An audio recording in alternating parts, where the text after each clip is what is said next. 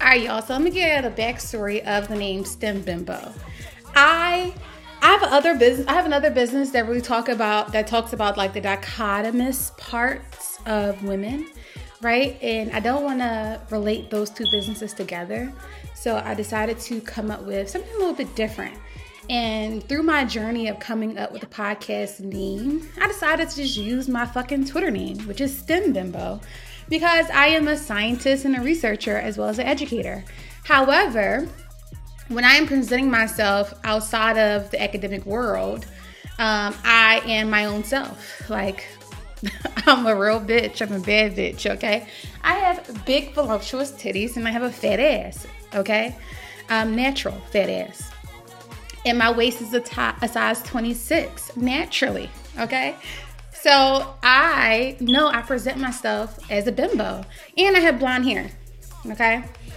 And I think that is a lot of strength in uh, presenting yourself as a bimbo. Obviously, you get a lot of pretty privilege. And also, I think it's an easy way to manipulate men. I think men think women who are very attractive but stupid, you get a lot of perks when you act that way.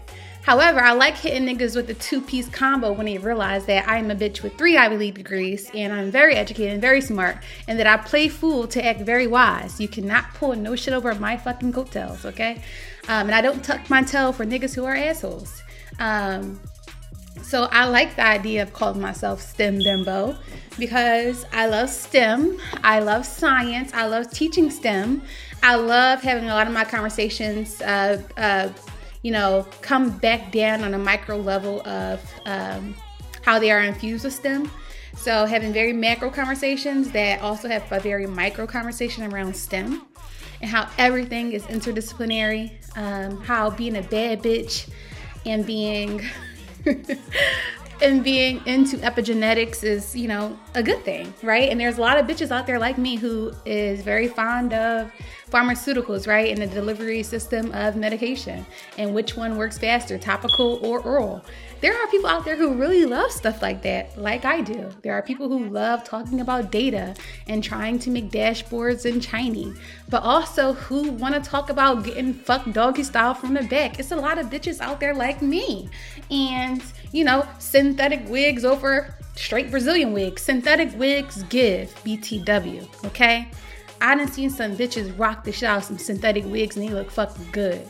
And I want to talk about stuff like that. And I want to talk about science, math, data, tech, you know, cool things, wine.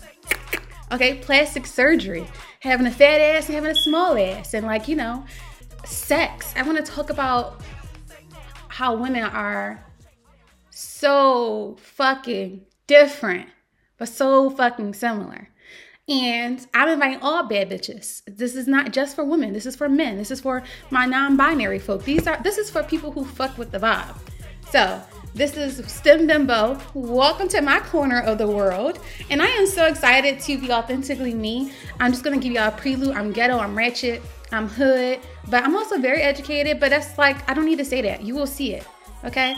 Um, and I'm problematic. I say things that most people wouldn't agree with. But it's okay because this is a space in a corner to um, explore, engage,